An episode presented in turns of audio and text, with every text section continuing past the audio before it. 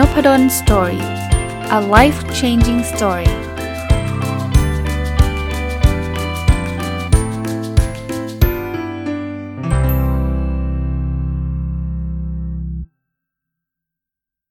สวัสดีครับ ยินดีต้อนรับเข้าสู่นพดล Story Podcast นะครับแล้ววันอาทิตย์นะครับ ยินดีต้อนรับเข้าสู่รายการ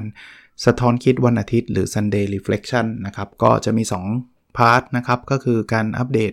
Personal OKR หรือการตั้งเป้าหมายส่วนบุคคลที่ผมทำอยู่เป็นประจำ จริง ๆ OKR เป็นการตั้งเป้าหมายขององค์กรนะครับ แต่ว่าผมเอามาใช้กับการตั้งเป้าส่วนบุคคลด้วย ซึ่งก็มาอัปเดตให้เห็นความก้าวหน้ากัน แล้วก็พาร์ทที่ 2 ก็คือเอาเรื่องราวที่ผ่านมาในสัปดาห์หรือ 2 สัปดาห์หรือสิ่งที่คิดได้นะครับ เอามาเล่าให้ฟังแล้วก็แลกเปลี่ยนกันนะครับ เริ่มต้นจากการอัปเดต Personal OKR กันเลยนะ ออ objective ที่ 1 เรียนรู้และพัฒนาตัวเองอย่างต่อเนื่อง key result 1.1 อ่านหนังสือสะสม ตั้งแต่ต้นปีจนถึงปลายไตรมาสที่ 3 ให้ได้ 90 เล่ม ถึงแล้วเรียบร้อยนะครับ สัปดาห์นี้อ่านไปอีก 3 เล่มจาก 88 เล่ม ตอนนี้เป็น 91 เล่มเรียบร้อย ก็เป็น 3 เล่มที่เป็นภาษาไทยล้วนๆนะ ภาษาไทยก็จะเป็นเล่มที่ผมอ่านจบได้เร็วกว่าภาษาอังกฤษนะครับคีรีเซล1.2 อ่านหนังสือภาษาอังกฤษสะสม ตั้งแต่ต้นปีจนถึงปลายไตรมาสที่ 3 ไม่ได้ 39 เล่ม ยังอยู่ที่ 24 เล่ม กำลังอ่านอยู่ที่มีแววจะจบภายใน 1-2 สัปดาห์นี้ก็อาจจะ 2 เล่มนะครับ อาจจะ 2 เล่ม เดี๋ยวลองดูนะครับ เวลาจบอาจจะจบพร้อม ๆ กันหลาย ๆ เล่มนะแต่ตอนนี้ถือว่าช้านะครับ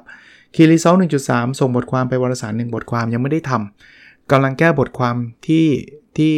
ถูกให้แก้อยู่นะเป็นบทความเดิมที่ส่งไปแล้ว แล้วก็มีคอมเมนต์กลับมา ก็แก้ไปได้ประมาณครึ่งหนึ่งละนะครับ เดี๋ยวส่งตรงนั้นแล้วก็บทความของนักศึกษาปริญญาเอกเนี่ยก็อ่านจบแล้ว แล้วก็ส่งให้นักศึกษาปริญญาเอกไปแก้แล้วนะครับ ก็คิดว่าคงมีเวลาในการทำในไตรมาสนี้นะครับ Objective ที่ 2 แบ่งปันความรู้เพื่อทำให้สังคมดีขึ้น Key Result 2.1 ออกหนังสือ 2 เล่ม ออกมาได้ 1 เล่มนะครับ ชื่อหนังสืออีกทีนะครับ ชื่อว่า Rethink เพราะชีวิตคือการคิดหลายชั้นนะครับของสำนักพิมพ์ Shortcut ในเครืออมรินไม่ได้มีวางขายผ่านเพจนะครับ เพราะว่าเป็นของสำนักพิมพ์ ก็ท่านไปซื้อได้ตามร้านหนังสือทั่วไปนะครับ ร้านในอินร้าน C1 ร้าน B2S น่าจะมีนะครับ ก็ถ้าร้านในอินอาจจะอาจจะวางก่อนนะแต่ตอนนี้น่าจะวางครบทุกร้านแล้วละ่ะเดาว่าแบบนั้นนะเห็นเห็นแน่ๆคืออร้านในอินกับร้าน C1 เห็นแน่ๆนะครับเราเราลองไปลองไปตามดูได้นะครับ ก็เหลืออีกหนึ่งเล่มยังอยู่กับสำนักพิมพ์ก็ไม่แน่ใจว่าจะออกทันไตรมาสนี้หรือเปล่านะครับ Key Result 2.2มีคนฟังพอดแคสต์20,000ดาวน์โหลดต่อวัน week ที่ผ่านมาได้ 13,642 ดาวน์โหลดต่อวัน ซึ่งก็ถือว่าเยอะมากแล้วนะครับ ถึงแม้ว่าจำนวนมันลดลงจาก week ก่อนหน้านี้นะครับ สัปดาห์ก่อนหน้านี้ที่ 14,195 ดาวน์โหลดต่อวัน แต่ว่าอยู่ในระดับนี้ผมก็แฮปปี้แล้วก็มีความสุขนะครับ Key Result 2.3มีองค์กรเข้าร่วมองค์การ Fast Track 3 องค์กร ก็ไปไปมาๆยังยังไม่โพสต์แจ้งไว้เลยนะ ว่ามันมีมันมียังไงแบบไหน เพิ่งจัดคอร์ส Public Course เรื่อง OKR ไป เมื่อสัปดาห์ที่ผ่านมาก็มีผู้เข้าร่วม แล้วก็มีการแลกเปลี่ยนหลาย ๆ อย่าง ซึ่งซึ่งผมก็แฮปปี้นะครับ แล้วผมก็หวังว่าผู้เข้าร่วมก็น่าจะแฮปปี้ด้วยนะ แต่ว่า OKR Fast Track จะเป็นการแบบให้คำปรึกษาเฉพาะองค์กรเลยนะครับ ไปเทรนที่องค์กรเลย นะครับเพราะฉะนั้นเนี่ยเดี๋ยวเดี๋ยวคงได้ประกาศเร็วๆนี้นะครับก็ก็ไม่มีอะไรก้าวหน้านะครับออบเจกตีที่ 3 มีสุขภาพกายและสุขภาพจิตที่ดีคีรีซอล3.1 วิ่งสะสมให้ได้ 600 กิโลเมตร ก็ยังไม่ได้วิ่งเลยนะครับ อยู่ที่ 268.3 เดี๋ยววันนี้อัดอัดจบว่าจะไปวิ่งแล้วนะครับ แต่ว่าไปตีแบตเดี๋ยวนี้ตีแบตบ่อยขึ้นนะ บ่อยขึ้นก็คิดว่ามันทดแทนได้ระดับหนึ่ง อาจจะได้ไม่ทั้งหมด Key Result 3.2 มีน้ำหนักตัว 79 กิโลกรัมลดลงจากจาก สัปดาห์ที่ผ่านมานะครับ อยู่ที่ตอนนี้อยู่ที่ 81.7 ก็ยังถือว่ายังสูงอยู่นะ แต่สัปดาห์ที่ผ่านมาอยู่ที่ 82 นะครับ แล้วก็ Key Result 3.3 อยู่กับครอบครัวสะสมตั้งแต่ต้นปีจนถึงปลายไตรมาสที่ 3 ให้ได้ 75 วัน นับจากวันหยุดนะครับเสาร์อาทิตย์ ตอนนี้อยู่ไปแล้ว 62 วัน ซึ่งถือว่า on track นะครับ ก็จะพบว่า personal OKR ผมเนี่ยจะมีลักษณะที่จะเรียกว่า บางอันก็ช้า บางอันก็เร็ว บางอันก็กลางๆนะครับ ก็เป็นลักษณะปกติของการตั้งเป้าหมาย แต่ว่าเคล็ดลับของการตั้งเป้าหมายส่วนบุคคลก็คือการมาอัปเดต ทุกสัปดาห์แบบนี้อัปเดตเนี่ยบางอย่างก็ไม่ได้ทำก็จะตระหนักรู้บางอย่างทำได้ดี ก็ภูมิใจมีพลังนะครับ ก็ว่ากันไปนะโอเค วันนี้สิ่งที่จะมาสะท้อนคิดเนี่ยจะเป็นเรื่องธุรกิจนิดนึงนะแต่ว่าผมคิดว่ามันมีประเด็นที่อยากจะแลกเปลี่ยนนะครับ คือ อันนี้มันไม่ใช่เหตุการณ์ที่เกิดขึ้นเมื่อสัปดาห์ที่ผ่านมาหรอก แต่ว่ามันเกิดขึ้นในในระหว่างทาง แต่ว่าในระหว่างสัปดาห์ที่ผ่านมาก็มีโอกาสได้ได้คิดถึงเรื่องนี้เนี่ย คือผมว่าการทำธุรกิจโดยเฉพาะธุรกิจที่เกี่ยวข้องกับบริการเนี่ย เรื่องของจะเรียกเรียกว่าเรื่องของออจะใช้คำว่าอะไรดีเนาะ mindset ดีกว่าเนาะ mindset หรือว่า แนวคิดเนี่ยมันมันมีความสำคัญนะ ลูกค้าเนี่ยโดยทั่วไปเป็นเราเนี่ยเราจะเราจะชอบใช้บริการหรือว่าไปร้านอาหารหรือว่าอะไรก็ตามที่เกี่ยวข้องกับบริการเนี่ยเมื่อเออเรามีความรู้สึกว่าร้านค้านั้นเนี่ยเขาแคร์เรา ร้านค้านั้นเขาเขาให้ความสำคัญกับเรานะครับ คราวนี้วิธีการให้ความสำคัญเนี่ยมันมีได้หลายรูปแบบนะครับ อย่างแรกเนี่ยผมคิดว่าร้านจะเป็นร้านอาหารหรือเป็นอะไรก็ตามที่เกี่ยวกับบริการเนี่ยการพูดจา ผมว่ามีมีผลอย่างยิ่งนะครับ เราคงไม่ต้องถึงขนาดพูดจาแบบเพราะเวอร์วังอลังการ แต่ว่าการใช้น้ำเสียง การพูดจาที่มันห้วนห้วนการพูดจาที่มันดูไม่ไม่ไม่สนใจลูกค้าเนี่ย ผมคิดว่ามันสามารถจะจะทำให้ลูกค้ารู้สึกแย่ทันได้ทันที ทั้งทั้งนี่จริงๆ สินค้าหรือบริการท่านเนี่ยอาจจะเป็นสินค้าและบริการที่ที่ค่อนข้างดี เพราะฉะนั้นเนี่ยผมคิดว่าเรื่องนี้เป็นเรื่องที่สำคัญนะครับ ถ้าใครที่เปิดร้านแล้วมีลูกจ้าง ที่เราจ้างมาเนี่ยอาจจะต้องเทรนเขานิดหนึ่งเพราะบางทีเขาก็ไม่ตั้งใจนะครับก็ต้องบอกเขาว่าพูดกับลูกค้าอาจจะพูดให้เพราะหน่อย อาจจะต้องพูดที่มีน้ำเสียงนิดนึง คืออย่างที่ผมบอกนะลูกค้าไม่ได้เป็นคนพิเศษขนาดที่เราจะต้องไปก้มกราบอะไรขนาดนั้นหรอกนะ แต่ว่าถ้ามันพูดจาแบบห้วนห้วนพูดจาแบบสะบัด หรือพูดจาที่มันเราเราพอเข้าใจครับพูดจาที่มันไม่เข้าหูเนี่ยโอกาสที่ลูกค้าก็จะหนีเราไปเนี่ยก็จะเยอะ เพราะว่า อย่าลืมว่าร้านค้าเราไม่ใช่เป็นร้านค้าเดียวที่ให้บริการแบบนี้นะ เรามีคู่แข่งอยู่เยอะแยะมากมาย เพราะฉะนั้นเนี่ยบางทีเนี่ยโอ้ยร้านเขาลงทุนตั้งเยอะตั้งแยะ หรือว่าอาหารก็ทำอร่อยหรืออะไรต่างๆเดี๋ยวก็ถ้าการพูดจามันเป็นการพูดจาที่แบบ turn off คนนะ turn off ก็คือปิดสวิตช์คนนะรู้สึกแบบพูดอย่างนี้วันหลังไม่มาใช้บริการละผมว่าอันนี้เป็นเป็น part แรกนะ ที่จะส่งผลอออีกอันนึงความใจใส่เนี่ยเรามองได้จากความพยายามที่จะให้บริการ เราเคยไปร้านค้าบางร้านไหมครับที่เวลาไปถึงแล้วเรารู้สึกว่าเหมือนเรามาขอเขากินเลยคือดูเหมือนเขาจะไม่ค่อยเต็มใจในการให้บริการ ซึ่งผมก็ไม่แน่ใจมันอาจจะเป็นความเหนื่อยล้าของคนทำงานก็ได้นะ อันนี้ก็ให้พยายามพยายามทำความเข้าใจเขานะว่าทำไมเขาหน้าบึ้งขนาดนี้ทำไมเขาดูเหมือนแบบไม่อยากบริการเราขนาดนี้ก็อาจจะเป็นความเหนื่อยล้าก็ได้ หรือว่า หรือหรือหรือเหตุผลอื่นๆ ก็ได้จะทะเลาะกับใครมาก็ไม่รู้อะไรเงี้ยแต่ว่าพอเราเริ่มเห็นว่าเขาไม่ค่อยสนใจเรา เราก็จะเริ่มรู้สึกแบบไม่มาดีกว่านะคือคือความไม่สนใจเนี่ยมันมีอยู่หลายแบบนะอย่างอย่างเช่น บางอย่างผมก็เข้าใจนะ อย่างเช่น มันมีความล่าช้าในการให้บริการ แต่ว่าถ้าเป็นความล่าช้าในลักษณะที่ว่าโอ้ยคนมารับบริการเยอะมาก สมมุติเป็นร้านค้าเนี่ยคนมาต่อคิวเยอะมากเนี่ยก็ก็อาจจะไม่ค่อยชอบหรอกแต่ว่าเราเรายังมีเหตุผลไง ในการแบบเออแบบ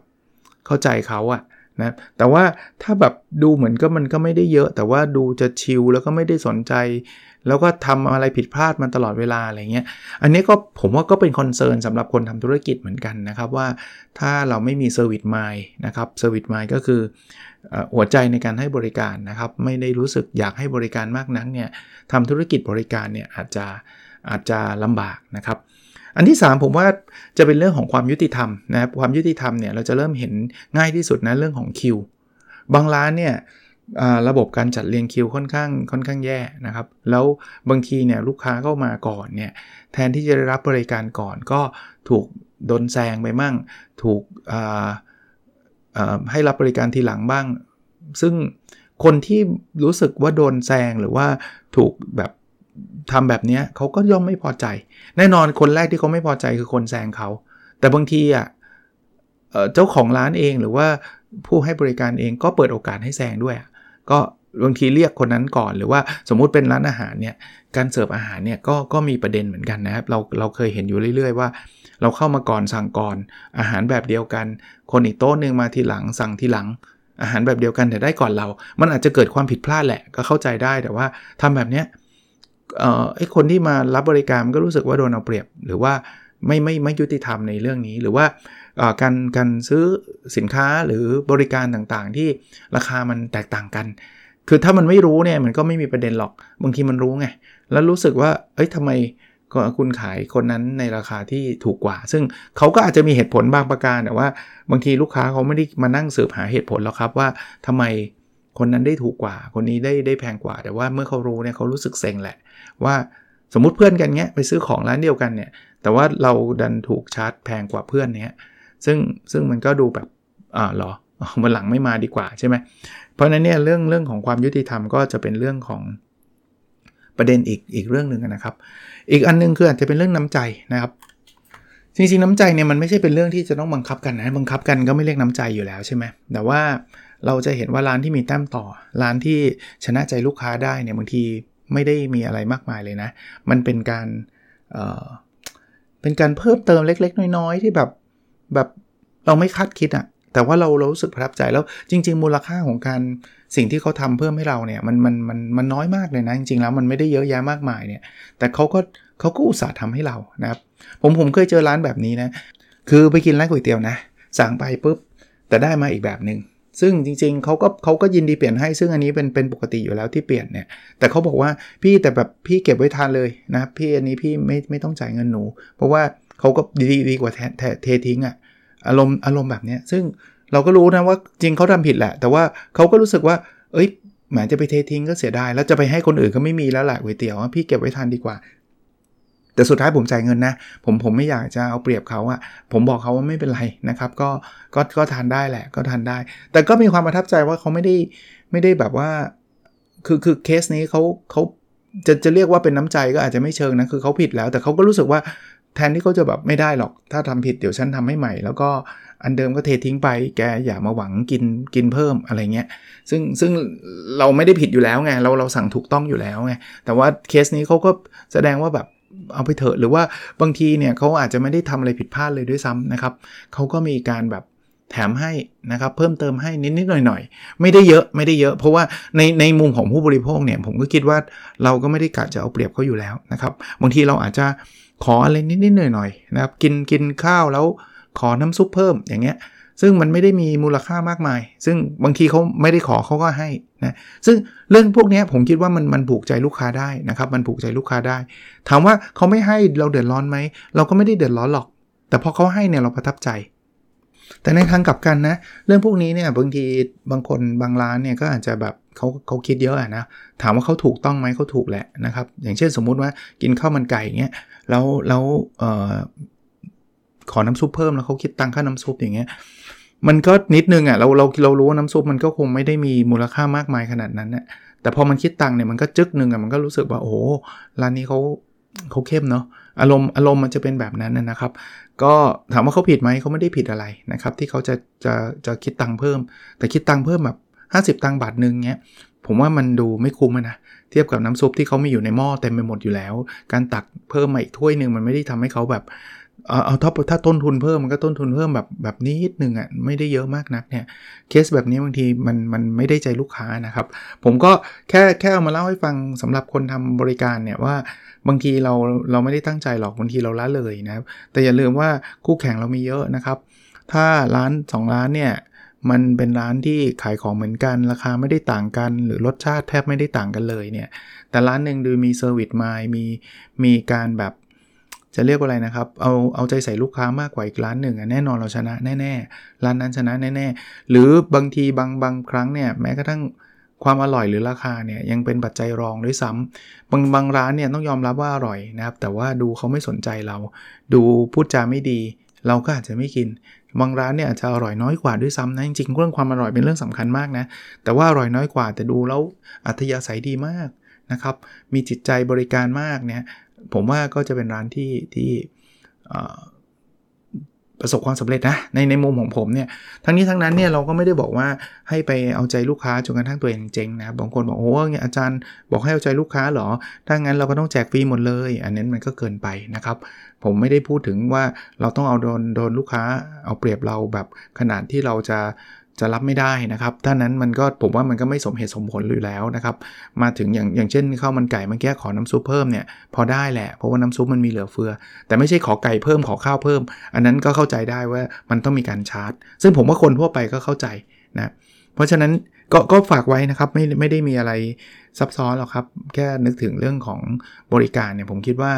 มันเป็นเรื่องละเอียดอ่อนนะสินค้าขายสินค้าเรื่องนี้ยังไม่ค่อยมีประเด็นมากนัก อย่างซื้อหนังสือเนี่ยเราก็เราก็ไม่ได้ไปคุยกับสำนักพิมพ์อะไรมากมาย เพราะว่าเราอ่านหนังสือเพียงแต่ว่าเออหนังสือก็ต้องมีคุณภาพดีแค่นั้นเองนะครับ แต่ว่าพอบริการเนี่ยมันมี human touch human touch ก็คือมันต้องเจอหน้าเจอตากันนะแล้วไอ้การเจอหน้าเจอตากันเลยนี่แหละ มันจะเป็นตัวบ่งบอกครับ ถ้าภาษาอังกฤษเขาเรียกเป็น moment of truth จะเป็นเป็น เป็นจังหวะเวลาที่มันมันมันบอกได้เลยว่า ฉันจะมาร้านนี้อีกหรือฉันจะไม่มาร้านนี้นะครับ ก็ก็ลองดูสำหรับคนที่ทำร้านแน่นอนคุณอาจจะเจอแบบ nightmare customer เหมือนกัน คุณอาจจะเจอลูกค้าที่มันแบบ nightmare nightmare คือจะเอาเปรียบร้านทุกเรื่องทุกอย่าง อย่างที่เมื่อกี้เล่าให้ฟังเนี่ยจะแบบ จะเอาราคาก็เอาราคาถูกๆก็เอาของก็เอาของเต็มที่จะเอามาเอาเปรียบทุกทุกอย่างทุกประเด็น ถ้าเป็นข้าวมันไก่เมื่อกี้ก็คือ เอาไก่เยอะๆเอาข้าวเยอะๆเอาทุกอย่างเยอะหมด แต่เอาราคาน้อยๆอย่างเงี้ยถ้ามันเจอแบบนั้นผมคิดว่าร้านก็มีสิทธิ์ที่จะจะจะคิดราคาเพิ่ม หรือถ้าเกิดคิดเพิ่มแล้วเขาจะไม่มา ผมคิดว่าการที่เราสูญเสียลูกค้าประเภทที่แบบเอาเปรียบเรามากๆเนี่ยก็ไม่น่ามีอะไรเสียดายนะก็ก็ดีแล้วแหละเราจะได้เจอแต่ลูกค้าที่น่ารักนะครับ แต่ก็อย่าอย่ารู้สึก กับลูกค้าทุกคนเป็นแบบนั้น เพราะว่าถ้าคุณคิดว่าไม่ได้หรอก 50 ตังค์บาทหนึ่งฉันไม่ได้หรอก ฉันจะต้องเอาให้ได้ทุกเรื่องน้ำซุปเพิ่มฉันก็คิดทุกอย่างคิดทุกอย่างละเอียดยิบนะมันก็ก็มีสิทธิ์ผมว่าผมว่าร้านก็มีสิทธิ์คิดแหละ เพราะว่าธุรกิจเขาแต่ว่าก็อาจจะสูญเสียลูกค้าหลาย ๆ คนไปนะครับ ที่เขารู้สึกว่า โอ้โห อะไรขนาดนั้นนะครับ ก็ ลองดูนะ ผมว่ามันมีเส้นบางๆอยู่อะเส้นมันอยู่ตรงไหนก็แล้วแต่นะครับ ก็ถ้าร้านขยับเส้นว่าเข้มมากเกินไป คุณก็จะสูญเสียลูกค้าเยอะหน่อยนะ ถ้าปล่อยซะมากคุณก็อาจจะทำให้ลูกค้าเอาเปรียบจนกระทั่งคุณเจ๊งก็ได้ ผมว่าหาจุดจุดสมดุลแล้วกันนะครับในแต่ละร้าน ลูกค้าก็เช่นเดียวกัน ก็มีสิทธิ์ที่จะ ใช้บริการหรือไม่ใช้บริการร้านไหนนะครับ โอเค วันนี้ก็คงมามาสะท้อนคิดเรื่องประมาณนี้นะครับ หวังว่าจะเป็นประโยชน์นะครับ แล้วเราพบกันในสดถัดไปครับ สวัสดีครับ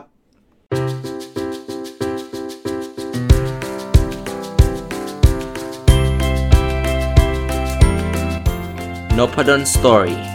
a life changing story